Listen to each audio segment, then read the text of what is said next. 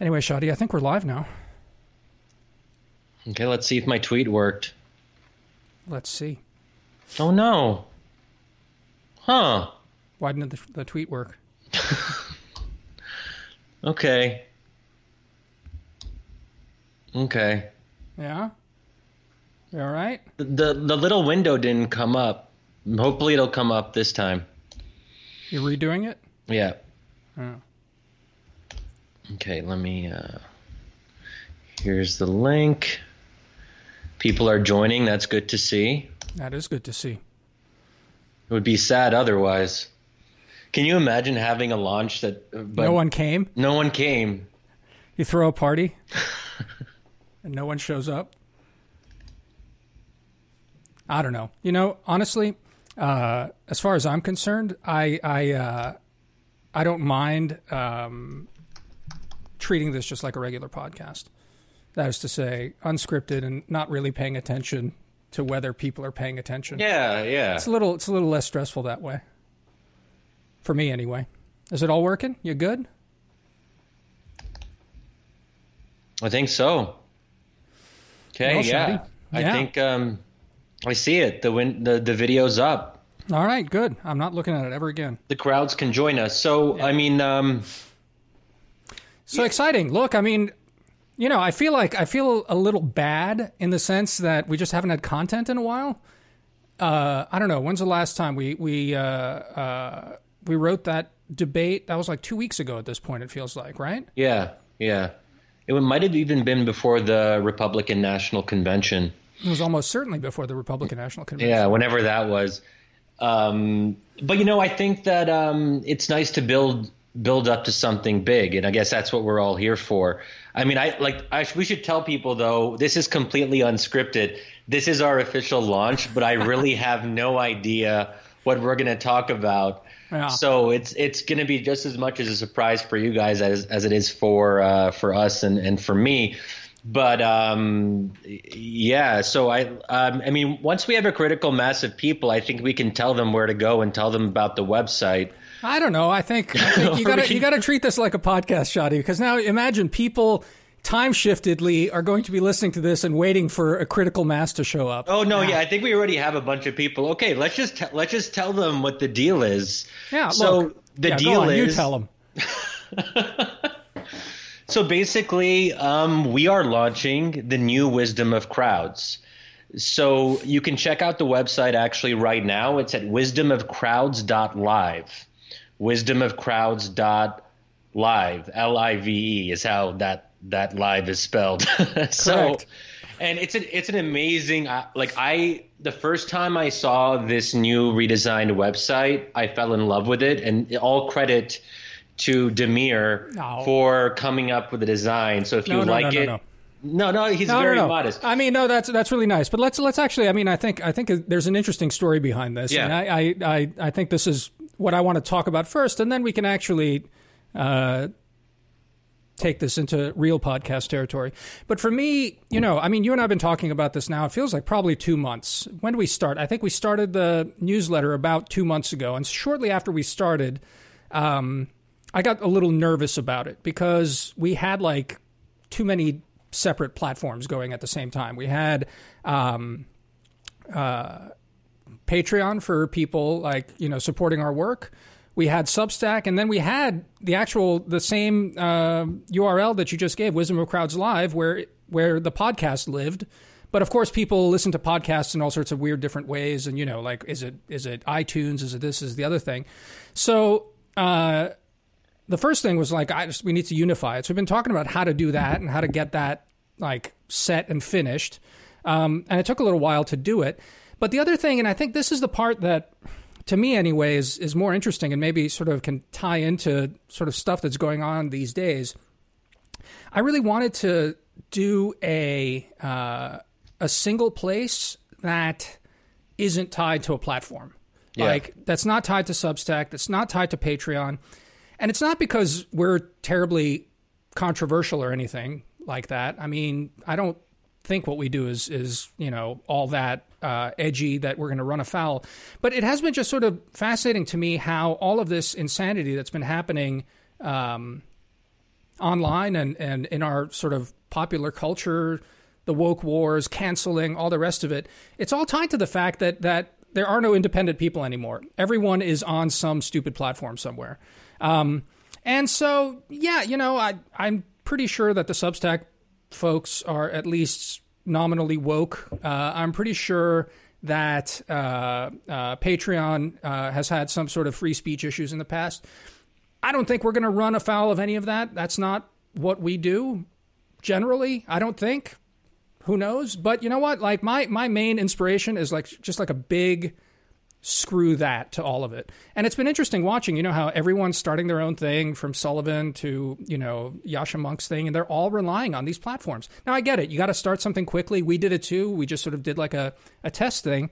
But it's, uh, it feels really good just to like be in control of it. We're using this platform called Ghost now. Uh, I built it. Shadi was basically, uh, we were going back and forth on a semi-daily basis on the design, so that's why it's wrong to say that it's my design. Shadi, without you, I have some old designs we can look at. Oh my god, the old, the old designs were so bad, and this is where I really had to step in. And I mean, I have a very weird, or maybe it's not weird, but I have a distinctive taste in website aesthetics. So I told Damir, Helvetica in big letters, black on white that sounds yeah, that's not bad. bad. But no, that's literally what the website looks like, and with a period at the end.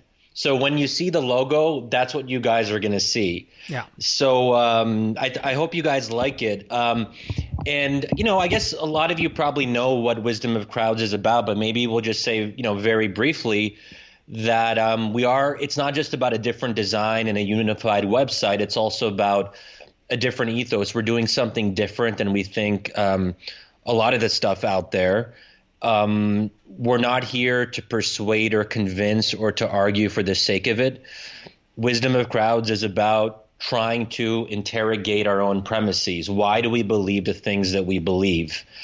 And you, you'll notice that if you listen to our podcast, a lot of it is um, Damir and I going back and forth, pushing and challenging each other, and we're trying to get to the fundamental question. So, and I'm I'm someone who's of the belief that most policy disagreements and most political disagreements are actually can actually be traced back to disagreements over first principles. So we're getting in all these angry debates online on Twitter, and we can't figure out why we can't speak to each other. But a big part of it is we don't realize that our starting assumptions are completely different than the people we're debating with. And we think it's better to be straight up and frank about those different starting assumptions and to talk about them openly and without apology. And you know once we know once we know what those are then we can have a more intelligent conversation and challenge each other not on dumb little things but on the big questions. And i think for me those are about religion identity culture the nation those are the issues that we're interested in um, in the podcast and the newsletter. So it, it, it was initially a podcast. Then we started the newsletter, which usually is in the format of what we call debates, where it's me and Damir in written form. So Damir will start with the first round. I'll respond. We'll go back and forth, and that way we show our work. You guys see how we're actually discussing this in writing. Um, and then we started out started up uh, a, a, new format as well on the on the newsletter, which is now going to be on this main website, which is called First Drafts, where instead of full fledged op eds that you that you know I write for the Atlantic or Damir writes for uh, the American Interest or wherever else, that we actually want to test out ideas and put them out there in not in not fully fledged form, and we say, listen, you guys are the crowd. Tell us what you think this is a little bit rough and we're exploring. And we want to have a place where people can feel comfortable putting out ideas that they're maybe not 100% done with or sure of, but they at least start a conversation. And so far, those have been really great because the comments section has been incredible, largely due to our wonderful readers and, and listeners. So that's just a basic idea. You know, I, we should also say most of our content is going to be. Um, uh, many or most, we'll see. Many of our posts or most of our posts and writing will be free and open to everyone. However, some posts and some episodes of the podcast will be for members and we hope that this will be doable for you, a lot of you guys. Um, and I feel like I feel like a salesman here, but um, it'll be five dollars per month to get access to those articles and posts and podcast episodes. You can also pay fifty dollars annually and save some money. So we'd encourage you when you go on the website if you want to get access to this this um, new and extra content that we will be putting out, please consider spending five dollars a month, which I guess is what a latte costs. So, you know, okay, if I, I think a lot of you guys can afford that. Um, it's just a lot, yeah. Anyway, so yeah, so you know, I again, I I'm just to uh, I don't know, make make the, the the sales pitch a little bit more again substantive about why we're doing it this way. I, I just find this stuff sort of interesting. So if you'll indulge me, Shadi, uh, hopefully some other people out there do too.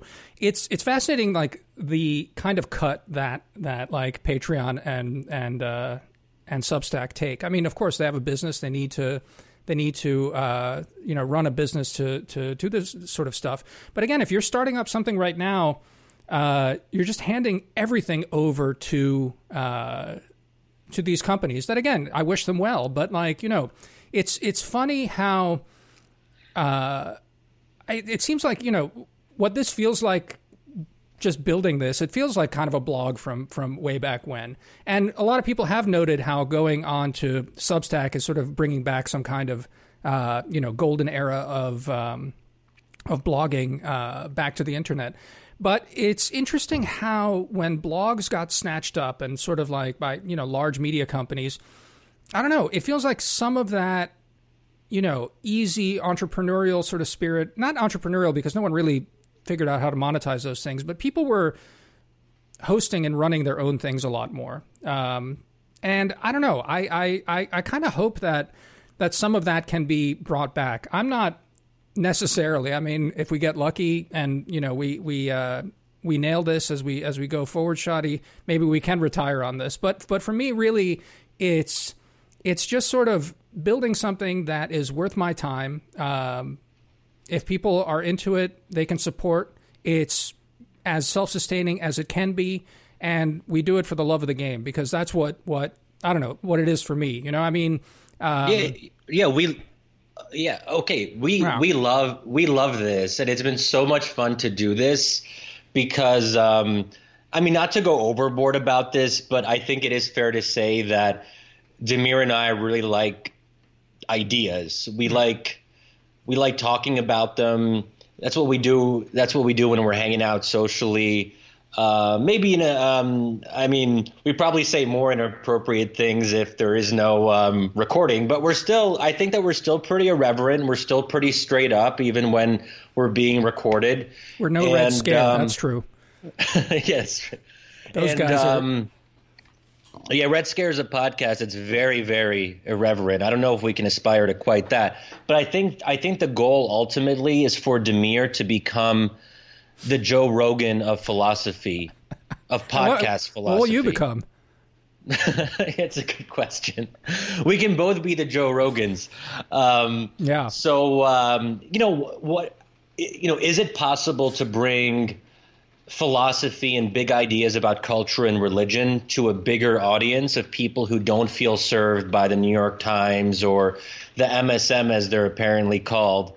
Um, also, we should know there is a storm going on outside. yeah, I can't hear so this anything. Is a perfect, I'm fine. This is a perfect place to be. Like while the storm is happening, there's literally nothing you can do in DC right now. So I'm sure a lot of you guys are just like, whatever. Let's just listen to Shadi and Damir uh, talk.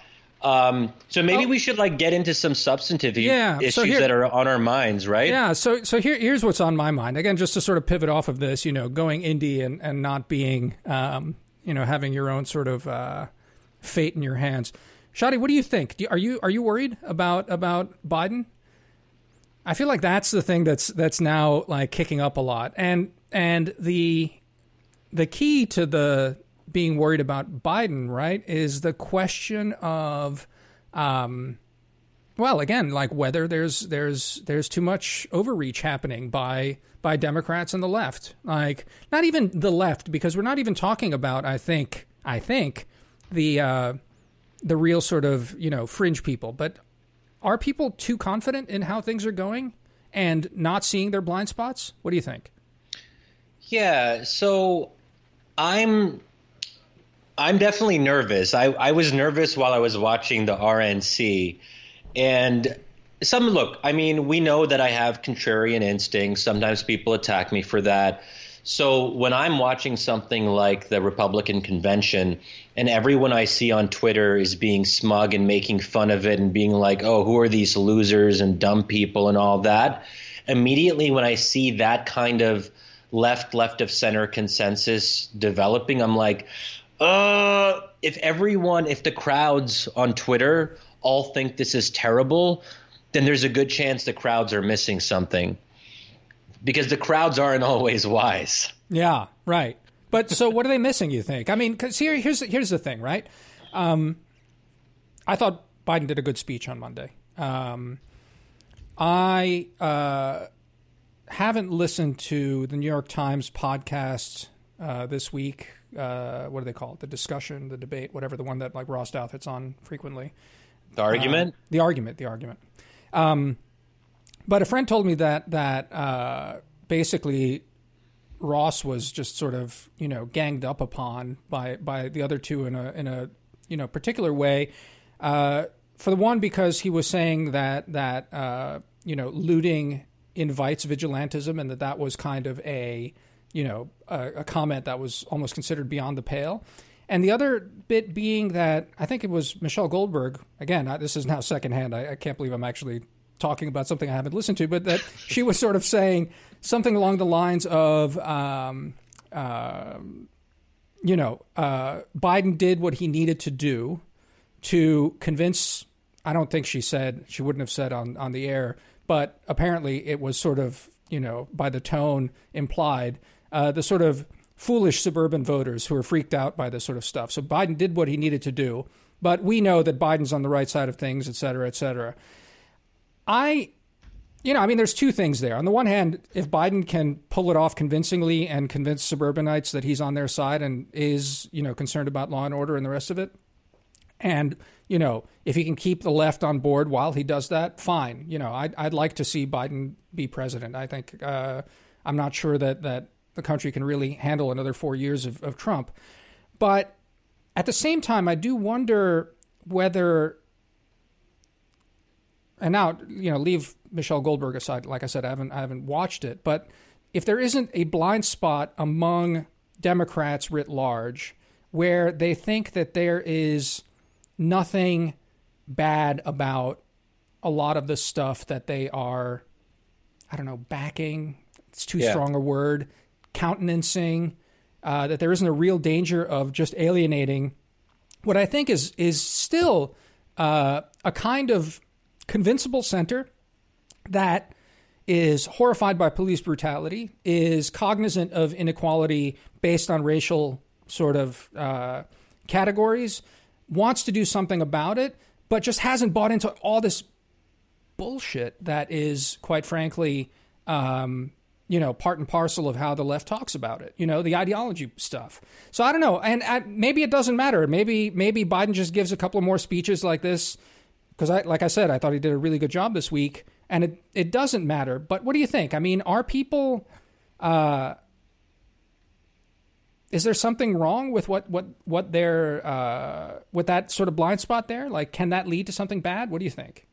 Yeah, well, um, so I guess there's a couple things I'd say here. Uh, uh, so I I have I think we all have to be careful because it's easy to feel that the discourse is distorted because if we're on Twitter every day, there's a suspiciously large number of lefties who are maybe not pro looting but are indulgent and yeah. find ways to justify this kind of um, this kind of activity in the name of justice. There is that sort of thing going on in the broader American population. I think it's fair to assume that the number of people who support property damage, destruction of communities, and looting is relatively small. I mean, I guess it would be 10% or lower.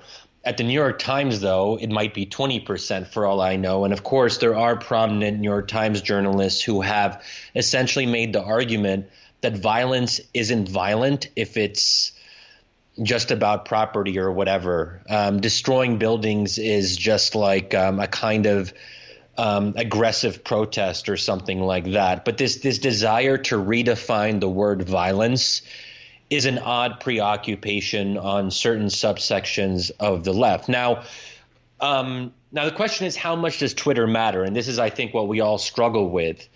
Um, but elite discourse does matter because um, it affects journalism. It affects how people report on the news.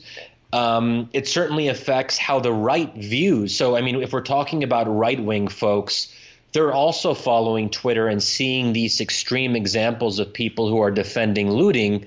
And then they're sharing that with maybe people who aren't on Twitter, but people who are listening to them. And they're saying, look, here's what the left is saying and doing. Beware, be careful. This is what will happen if Biden wins. So we shouldn't overstate it. And I hope that it isn't. Be, I mean, obviously, there are, you know, Republicans and Donald Trump himself and others at the convention were overstating this, but I think we have to be careful um, because um, in a very close race, a small number of votes can make a difference. So even if 5% of the population is affected by this elite discourse, that's 5% that can push the election one way or the other. But also more broadly, putting aside whether or not Biden wins, I also worry about these intellectual trends in the longer term that bad ideas need to be fought, they need to be challenged.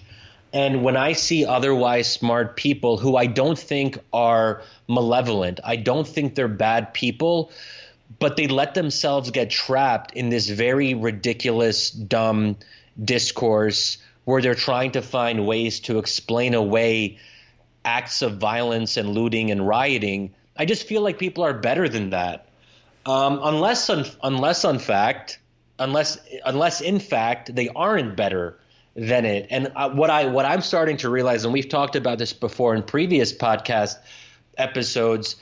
I mean, I'm sympathetic to social democracy and democratic socialism insofar as I think that inequality and class divides are very important and people don't pay enough attention to them. And that's one reason i don't i don't love the woke discourse because it starts to see everything in terms of skin color and race and immutable characteristics. I would rather look at poverty as a causal variable uh, class inequality as a causal variable. And that's why i supported bernie sanders. However what i am realizing now is that there are people who, for, for them, revolution is not just a term of art, it's not just rhetoric. They actually want revolution in the sense of burning everything down. Yeah, how many how many people do you think actually want revolution? Or I mean, that's the thing. Like, there's a lot of stupid people out there. I think that's that's that's the part that that's that's always worth keeping in mind, right? I, it's it's and I don't know, like how much of this is just again, someone someone just said it on on on Twitter. It's like, yeah, I mean, and we've talked about it here. Like, basically, it's it's safe to ignore a lot of the rhetoric on Twitter, but then, as you said, you know, I mean, people are rioting and burning stuff down and legitimizing it. And even if it's a small number of people, I mean, generally, there's always revolutions are are done by a small cadre of sort of forward leaning people that then try and tip the rest of society. The way. vanguard, if you will. The vanguard. No, exactly. So I mean, I guess the I guess the the the problem is this, as I see it, right, is that you have uh, a vanguard in uh, in Russia, let's say, pushing revolution. Um, but society is ripe for it, and the, the system is really, really weak.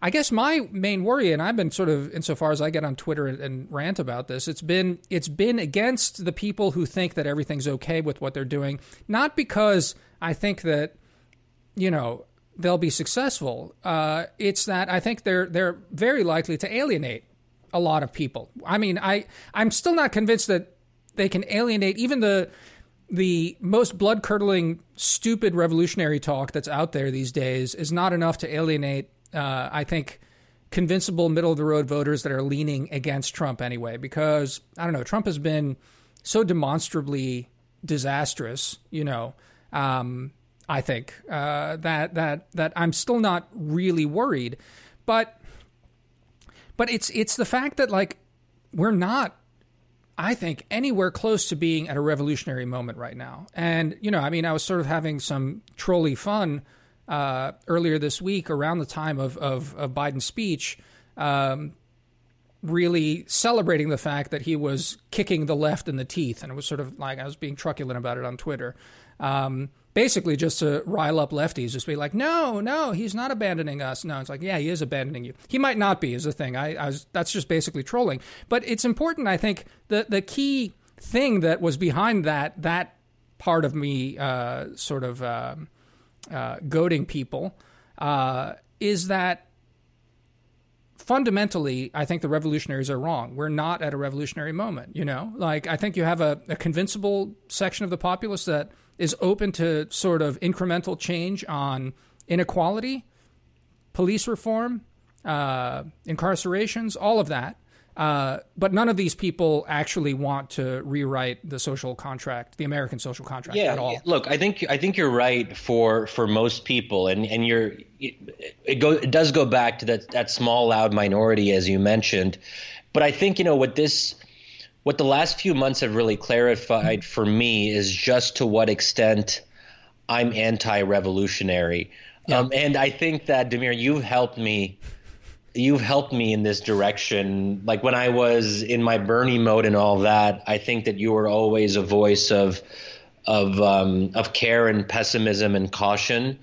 And now we're seeing the danger of using words in a way that maybe is not appropriate. I think that I support revolution in autocratic autocratic context. So when people say Shadi, well, you you've done all this work in the Middle East. You've actually been at revolutions in the moment. So you know when I was in Tahrir Square when Mubarak fell, um, you know nine years ago, um, and they're like, well, how come you don't apply the same principles to the U.S. And it's for a very simple reason. I don't believe that revolution is appropriate in democracies.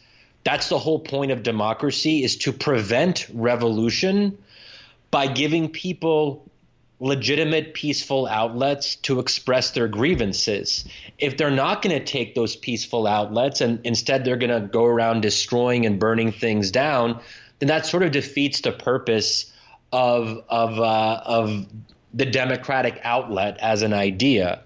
Um, and I think that I take that very seriously. That um, I'm very much a minimalist in the sense that I don't think Americans need to agree on much. They don't have to agree on basically anything, actually. The one thing, though, they have to commit to is that there is a democratic process that is to be respected. And what that requires is a commitment to nonviolence.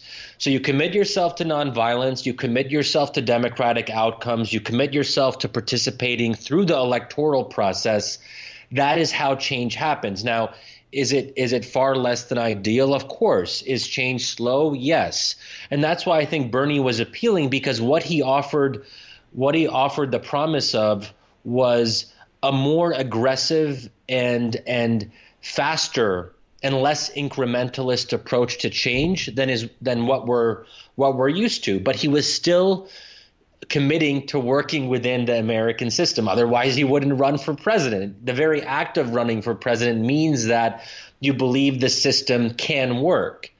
Um, so Bernie, I think, caught this interesting sweet spot of saying we've gone too slow. There are big structural issues that haven't gone addressed. We have to work within the democratic process, but let's be a little bit more bold. What do you think happens if Trump wins? Because now, I mean, let me let me again sort of qualify that a little bit. Um, a friend of mine, uh, who I know from the magazine. Um, we actually, won't say who it is. No, I will, because uh, I really want him on the on the podcast soon. Okay, uh, Nils Gilman. Um, yeah. He he did this study.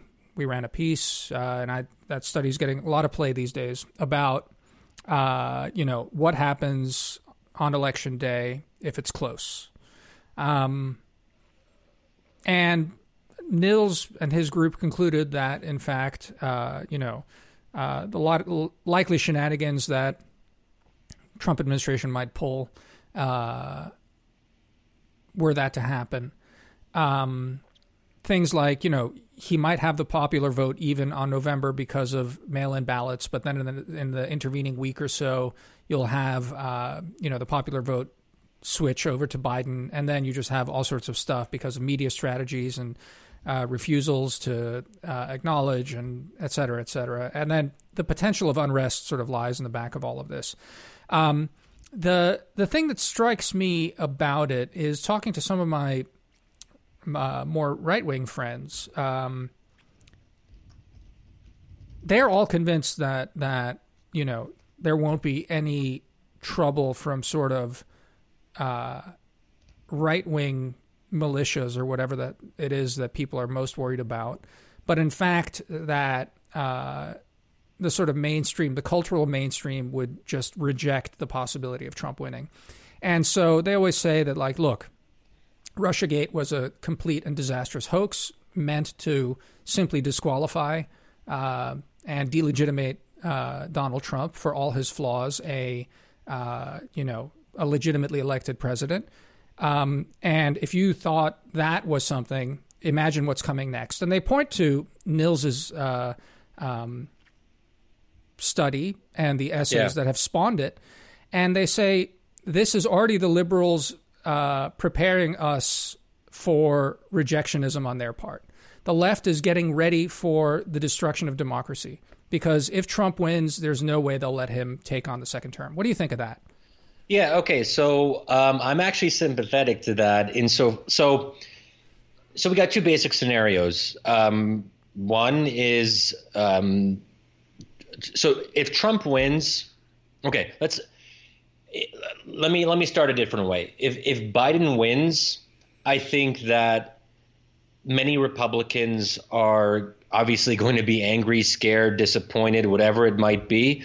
But I agree that there's likely to be basic respect for the outcome because if Biden wins, he'll almost certainly win the popular vote as in addition to the electoral college, which means that his victory will be more clear cut, it will be less contested. And also, let's be honest, um, Biden isn't as scary to Republicans as Trump is to Democrats, and understandably so. Biden is basically in the center of the Democratic Party. Trump is unusual in the historical context of the Republican Party. Yeah. So, in terms of what candidate provokes more fear, I, it's no contest. Um, now, if it was like I don't know AOC running or Ilhan Omar or maybe even Bernie, I suppose that folks on the right could try to make an argument that it was an existential threat. But when we're talking about Joe Biden being president, I think it's hard to see Joe Biden's face and his kind of um, his uncle demeanor and think to yourself, he's about to destroy the country and make it into a socialist paradise, or sorry, a socialist nightmare. yeah. Um, on the other hand, um, if Trump wins, he'll probably lose the popular vote. The electoral college will be very close, and um, I think there's also an expectations game. We've been we Democrats and liberals, we've gotten this idea run into us for the last several months that this is Biden's to win. That Biden has such a built-in advantage. The polls show that you have like you know seven to ten points ahead over Trump so we are we are very much expecting for the last four years to be over and to have um, a new administration. If that doesn't happen, it's going to be such a shock to so many folks on the left and so many folks in the Democratic Party. They're going to have so much trouble processing the result and honestly, I don't think they will be able to process it. It was hard enough for them to process 2016, and that's where a lot of the Russiagate stuff came from, because people had to make sense of the nonsensical. Remember, they, though, Shadi, just to add, just I'll let you finish, but it's it's not just the party and the left. It's it's journalists. It's the entire media establishment. I oh, mean, oh, yeah, I think elites, that's yeah. That, the, the entire elite sort of structure, right? It's not just it's not just party folks and and and politicos that would, no, that would face this. Yeah. No, I think that a lot of New York Times journalists, some of whom shall not be named, will will you know resort to saying that this is basically an illegitimate victory that a combination of voter suppression, Russian influence, and God knows what else, like the fact that it was raining on election day, COVID, COVID whatever, mail in, the mail stuff, everything, the yeah, post office be, stuff, yeah, yeah, you'll be able to come up with some set of external factors that pushed that tipped the balance in Trump's direction, and they're going to say Trump is not the legitimate president. Right. Now, on the other hand, as much as I dislike Mitch McConnell, and I think that in some ways he is kind of a malevolent figure, um, if Biden wins, I have trouble thinking to myself that mainstream right of center journalists or right or normal Republican officials are going to be really saying that um, Biden did not actually win and saying he was illegitimate. They might they might use some language like that, but again, if if the result is clear cut enough, both on the popular vote level and electoral college vote level, is Mitch McConnell really going to be um, does he want to die on that hill and and be remembered as the guy? You know, I, I just I don't see. I, I, mean, well, well, as far as that goes, I I don't know. I think I do but, think that that it's very much a bipartisan thing. I mean, come on, like Mitch is the guy that that with the Supreme Court, uh, you know, maneuvers and things like that. I, I, I don't know. I, I don't see. I but, think I think the difference is I don't see an, an, easy avenue for him to do that. I don't think he's beyond. That's it, what I. That's, that's what, I mean. Yeah, like if he yeah. could get his way and undermine Biden's victory, I'm sure he would. Yeah. But I guess what I'm saying is that the context would be so diff. It would be really difficult for him to do that. Um, first of all, if Trump is clearly on the on the losing side I think Republicans are going to try to think ahead of how they get past that and how they save the party. They won't want to be dragged down by a losing battle.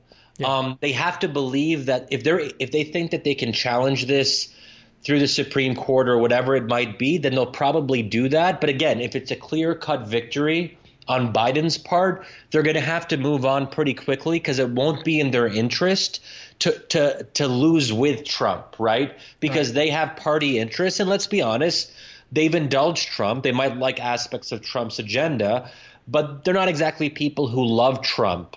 And I think they'd be willing to kind of push him to the side if they felt it was in their own interest. And God forbid if it came to this, but if there was a clear Biden victory and Trump was refusing to concede, you know, the, there might be military officials who make who kind of in the background they're talking to Mitch McConnell like in a friendly way, nothing formal. Let's none of this coup uh, coup business and all that. Um, but they're saying, "Hey, Mitch, listen, man, um, enough is enough. Let's move on. Let's get going." And then Mitch sort of gets the message and decides not to not to kind of make this into some big constitutional crisis you can imagine scenarios where there will just be so much pressure on Republicans to kind of accept, and they already had their chance. They have their four years. It makes sense now.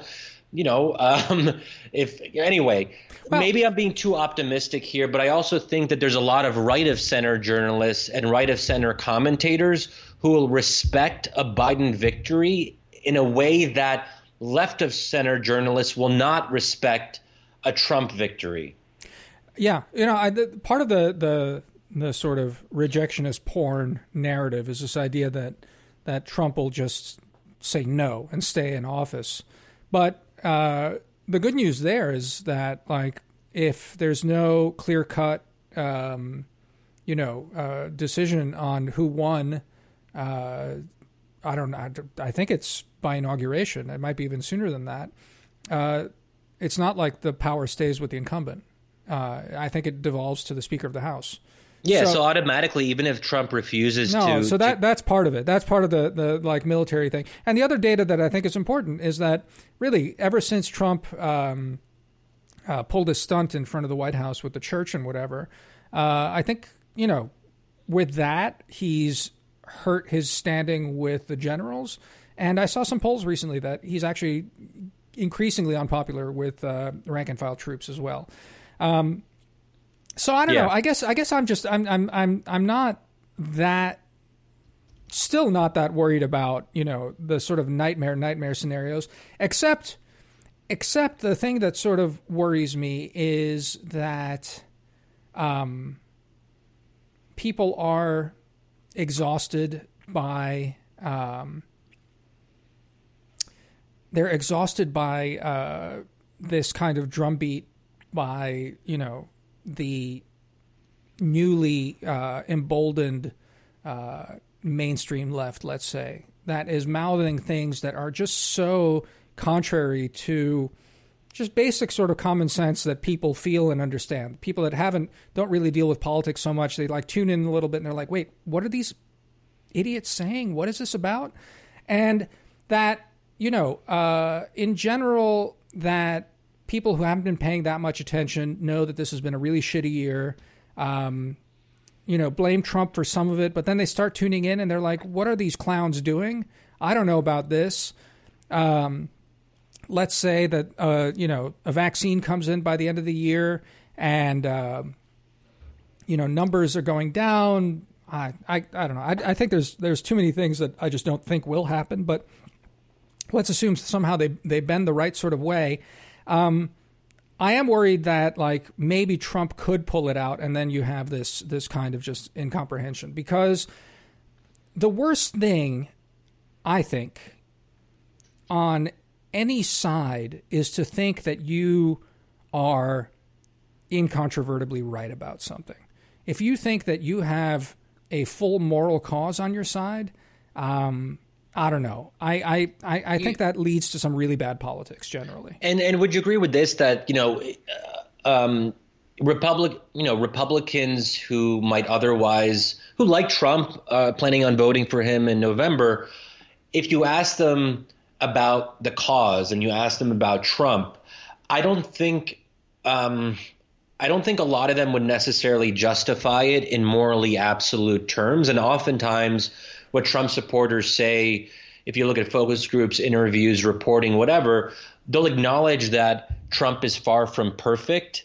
Um, where I think that if you, the way Democrats talk about victory, for them, Biden is a vessel for the progress of history. Should politics be Biden, amoral? Wait, what? Should politics be amoral? Wait, tell me what, why? Why do you? Why do you ask that? I don't know. I was just thinking. No, no, no. I mean, because not politics. Obviously, you need to have some level of conviction to do things, and you need to have a, some conception of the good. I, you know, um, but I feel like you have to temper it. I mean, this is yeah, part of what you yeah. talk about, right? Is that like if you have to understand that that that that all victories are provisional, nothing's final, that it's all part of process and it's all part of sharing power, and and that everything necessarily is that. So you can't be you can't be absolutist about it. Exactly, and that's what I worry. The Democrats yeah. are more absolutist in the sense that if Trump wins, it means that um, history is basically being undone. That something fundamental, almost like um, almost something like on a, on a metaphysical level. It means that everything they've believed to be true about what should be will have been undermined in a way. And I worry too that you'll have people uh, on the left who really lose faith in a fundamental way in the democratic process, that they start to lose faith that they can even win through elections. Because if you have a not terribly weak candidate like Biden, not the strongest candidate, but also not a disaster either, you know, less controversial, less polarizing, all that and he still manages to lose to Trump in the midst of a devastating pandemic um, that Trump has quite clearly mishandled to some degree or another, it raises the question of when, when and how can Democrats win? If if they can't beat Trump now, when can they beat a Republican? So I think that's what it calls into question. So I think it'll just people's minds will combust at such a level that I think it will only result in out outbursts of violence, and we, I mean we already have some of that now, but rioting on a larger scale, so on and so forth. And this is why if I I wouldn't necessarily I'd be careful about how I made this argument publicly. Well, I guess I'm making it right now publicly. Yeah. but but you know, if I'm talking to a Republican friend and they're sort of on the fence, maybe they won't vote for Trump, or they'll just abstain. I'll be like, listen if you're worried about rioting and violence, um, Joe Biden winning means a lesser likelihood of widespread low level violence and rioting. Yeah. Because if Trump wins, you can expect to see more of that. Now, they might respond and say, well, isn't that basically like hostage taking? So you're telling me that I have to want Biden to win, otherwise, there will be violence? You know, that's not the best. You know, I understand that's not generally how we like to think of our electoral preferences, but on a purely descriptive level, if I'm just describing what the likely outcomes are, I think it's fair to say that violence is more likely if Trump wins than if Biden wins. You know, but is that fair? No, I mean I think it's fair, but you know, the, the other thing that sort of strikes me about this is like who it gets back to the question of like who are these revolutionaries, right? Like everyone everyone um, crapped on on the Republicans and Trump and and Bill Barr when when he was um, in the early days of this like was like Antifa is a terrorist organization. But you know what? I mean, it's it's uh, it's interesting. It's like you know, it's the people that Black Lives Matter is able to mobilize is much larger than the people that are actually doing the rioting, and I don't know. I mean, my own like very limited experience. We talked about it live when people were were sort of breaking shit here in D.C.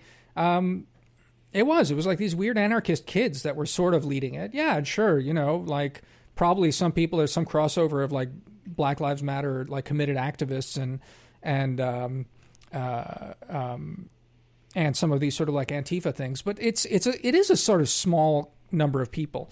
And compared to that, it's like you know you look at the the the Charlottesville march, the white supremacist thing, um, and then you look at these some of these uh, you know. Uh, people walking around with AKs uh, in riot zones and, and and the rest of this. I mean, this is also a vanishingly small number of people. And yeah, okay, so you know, you you put that together and you get some 17 year old running around with an AK and a dude with a skateboard tries to take him down and gets shot in the chest and gets killed.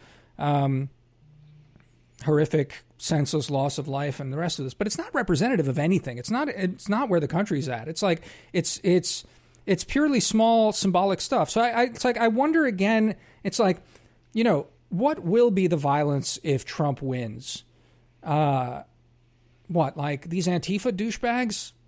Like with crossover and Black Lives Matter, like it's not like New York Times journalists are gonna like go out and, and break shit. They're a bunch of fat slobs, you know, like a bunch of like pasty Twitter using scribblers. These, these aren't people that do anything. These are people that bitch about like stuff on social Yeah. media. So it's like, and then yeah, so you you might get like you know m- more well heeled people. Uh, like Michelle Goldberg and sort of more establishment journalists and people being like, oh, I, and you know, Anne Applebaum, like, oh, I, my country, and then they fuck off to Europe, and like, good, good riddance, you know. No, no, my, my yeah, but my concern is that if you have a narrative that Trump is completely illegitimate this time. So he was kind of illegitimate in 2016. He's completely illegitimate this time. That creates a broader context where maybe maybe elites aren't advocating for for violence, but they're creating a conducive atmosphere Right. for a kind of nihilistic politics. And you're Oh, right that that's a very small Yeah.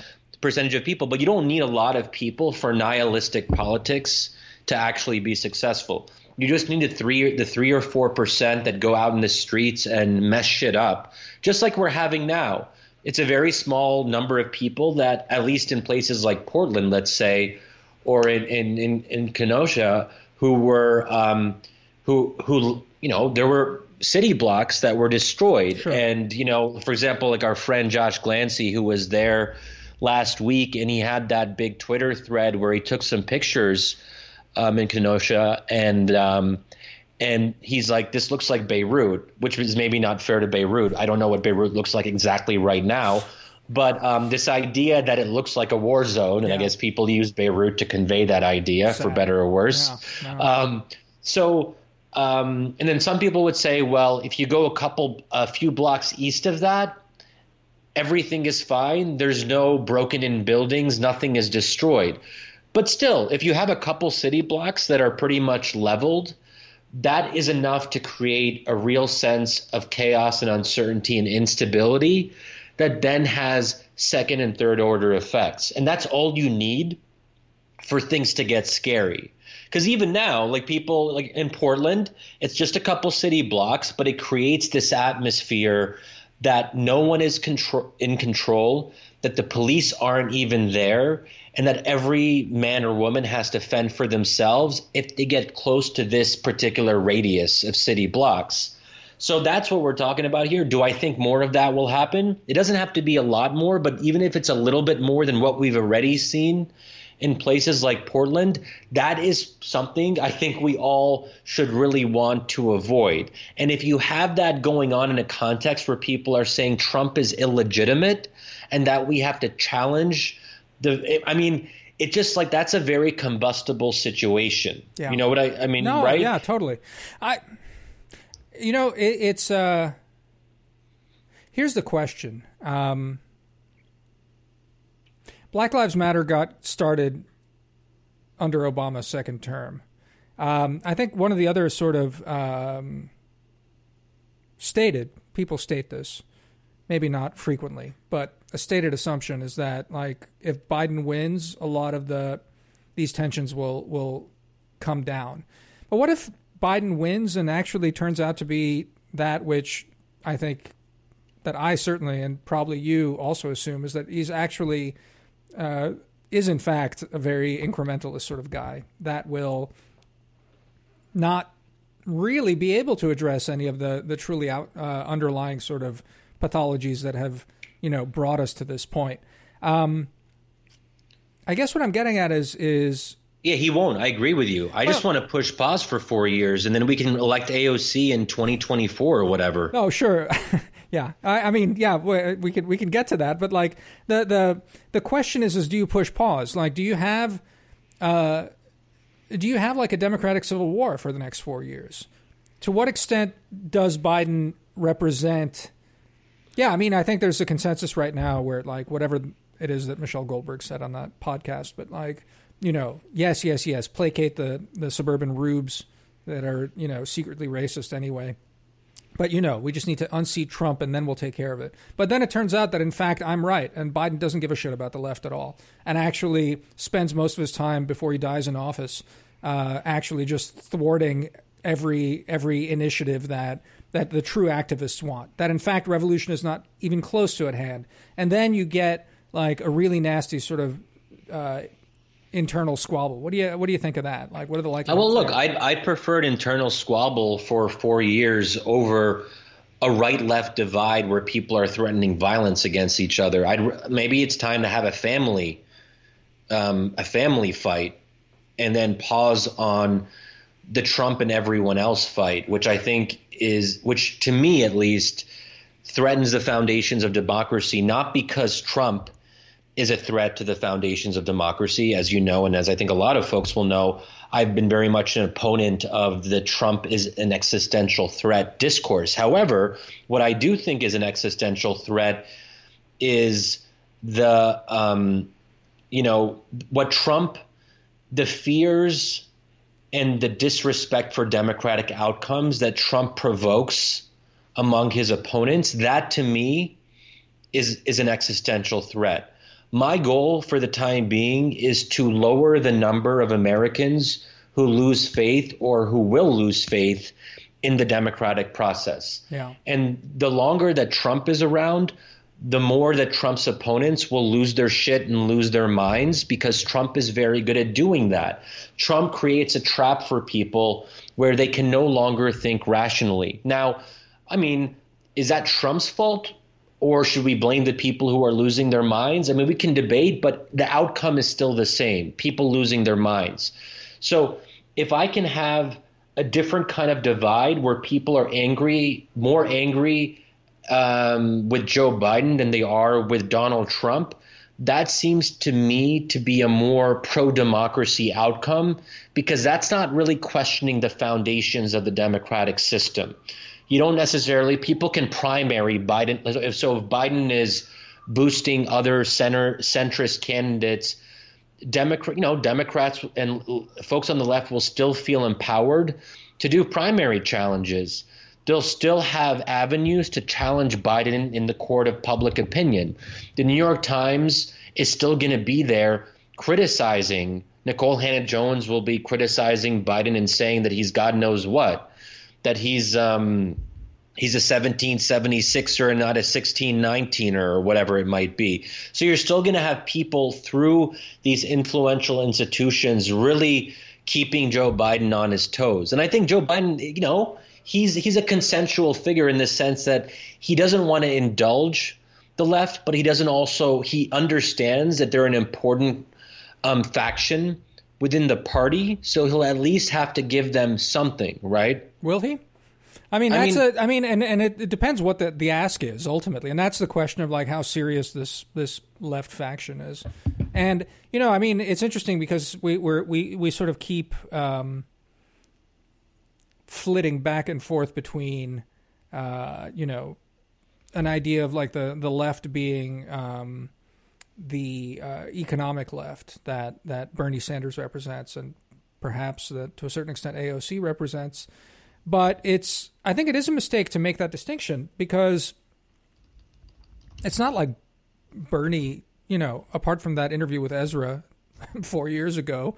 Uh, it's not like Bernie's just been thwarting the woke line. He's been courting it as much as anyone. It's not like it's not like uh, AOC is is just some sort of you know economic communist. She's she's uh, very much bought into all this sort of uh, culture war stuff. So, you know, the question is is is what's the ask of Biden? The second question is um, if he doesn't give it, uh, to what extent will uh, the left stand with him against the right, or will they just undercut him? Um, because my feeling is is that the right will never stand with Biden. They will let him. They want a failed presidency yeah. as much as anything. So even if it's him facing off against like the worst Jacobins in his own party, they'll let him dangle. They will not like bail him out on anything. Um, so then, you know, uh, the question is uh, you have a lot of people potentially rooting for a really catastrophically failed Biden presidency, right? Is that what we're looking at? And yeah, and and not on and not on like Bernie grounds, but on like on on insane woke grounds, on insane revolutionary grounds, and like cultural revolutionary, not like economic revolutionary grounds. Though again, I'm not sure it's so easy to. to okay, look, I guess like I have a built-in assumption here that a lot of Americans, even woke Americans, are slightly tired and exhausted and I think that what Biden at least offers the prospect of is people taking a break. Even the woke revolutionaries, like even revolutionaries have a finite amount of attention and energy. Yeah. At some point they're going to like go home and go on a date or something. I don't know, like what do revolutionaries do? They must have other activities. So Stalin never went on dates. Wait, wasn't Stalin married? Yeah, I mean, but I don't know how that happened in those revolutionary circles. I think I don't think you dated. Anyway. Um, and uh, I don't know, and maybe I'm just assuming some. Uh, I'm assuming something based on a premise which won't actually hold during a Biden presidency. But um, look, a lot of this is selfish too. I am so exhausted with our politics, and I even tweeted at, at various points. Like, I don't. I think that there's a part of me where I've just realized I don't like politics. Yeah. And like one thing I loved about the past two weeks or so is I've cut down on my Twitter usage considerably. I do like what I want to do is do one big Twitter thread a week and just the rest of the week I just rest and not deal with it because you know um, you know I go on and um, I, I don't like this stuff. Um, anyway, this is like a, a recurring theme that we always get back to is how much we um, dislike Twitter, and I think finally I'm finding the right balance. Mm. And so some of this is about the way that I want to live my life. Yeah. I just think a, a Biden victory will be better for my mind. Yeah, yeah, yeah. Sure. Is that selfish? Is that selfish? Yes. So yes. even if revolutionary revolutionaries are still sort of going around and trying to undermine the Biden presidency, they won't like they won't be in my mind. I want to stop all this dumb woke stuff. Well, I guess the woke stuff is going to be there. I just have to stop paying as much attention to it. But my hope is that Biden Biden winning I don't know, it's interesting. Like how will woke I mean the woke stuff that is maybe not about rioting because there's a lot of woke people who are just elites who would never actually participate in a riot but they still have really ridiculous politics and they say dumb things on Twitter 24 7. An interesting question is are they going to be just as dumb and ridiculous as they currently are? Or will we see the level of ridiculousness drop slightly? Because, I mean, I don't know. It's an interesting question. But the the I don't know where I'm going with no, this. No, but I mean I don't I don't think it's going to drop significantly. I mean I don't know. Maybe you're right. Maybe it is just react. It's like revolutionary or reactionary revolutionaryism. That is, it's just like a reaction to the uh, the spectacle, the grotesque spectacle of Trumpism that that it's it's gotten so crazy. But but I wonder if that's the case. You know, I, I have said this to you before. It's it's you know, at the magazine we had sort of younger kids coming up and they're all straight out of college usually and and uh, and they come in and they're like, my God, campus is so messed up and yeah. uh, and and I'm like, oh, whippersnapper, campus is always messed up. You know, like uh, you'll grow up and you'll see people people get normal. Um, and then finally, it broke out. It broke through into the popular culture in ways that are totally unexpected. And just as an aside, um, uh, a former colleague of mine is just going to grad school now, and and and uh, and he's also struck by the, the, the mood there. He was, he like me had been out in the real world for a while, and he thought that a lot of the campus stuff was was perhaps overstated. And and um, you know he's he's like, huh, okay. So you know I. I, I, wonder. I wonder how much it does go down. I do think it's still fringe, and that's the thing that that's again maybe this is a, a way to sort of um, get back to where we started. Is um, I'm I still I just I, I, I, don't care that the New York Times has gone off the deep end. Uh, I, I see it as an opportunity, and because I don't think that the New York Times represents anything meaningful. Uh, I don't think it represents uh, it represents the the like a, a, really huge megaphone. Which you're right. You know, if Trump pulls out some sort of victory that is uh, within the bounds of, of you know democratic norms uh, understood through the electoral college and the rest of this, they will that will cause a lot of trouble. But I, I really do think um, there there are strong limits to how hard the revolution can be pushed in this country because I, I still don't think we're even close to revolutionary times. And so the more these people think that they are on the cusp of revolution and the more frustrated they get, uh, I think they are more self marginalizing, which again yeah. is what makes me excited to be doing our own thing and, and you know on our own platform and, and basically any any opportunity for for revolutionaries to have any sort of sort of say or sway in, on any of this, like good, you have your platforms, enjoy yourselves. Like there's there's no there's no shutting this up because it's I I I just think this is where the country's at not like what we're doing that we are the center, but you know what I mean? We're, like in general, this kind of like, you know, broad sympathy to, to pathologies, but like simmer down, you crazies. I think that is where the country's at.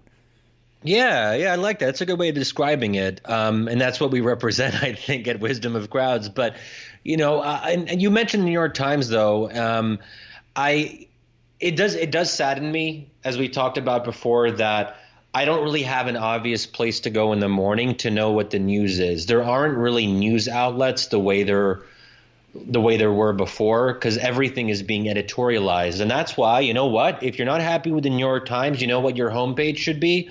Wisdomofcrowds.live. That's what your homepage should Shadi, be. Shadi, you're committing us to actually doing news gathering now. That's that's oh, we're not, we're not no, quite there no. yet. Oh crap. Okay. Well, you should still make it your homepage. Uh, we can't give you the news, but we will give you some really interesting interpretations of the news, I guess, or something like that. Something like that. But um, that's not really actually what we do. But if you do want to find out what we do, you should go to our website, and um, we, we, should probably close up, Damir. And yeah. I'll just say that like you know it's been it's been great to do this live. Thanks to all of you for joining.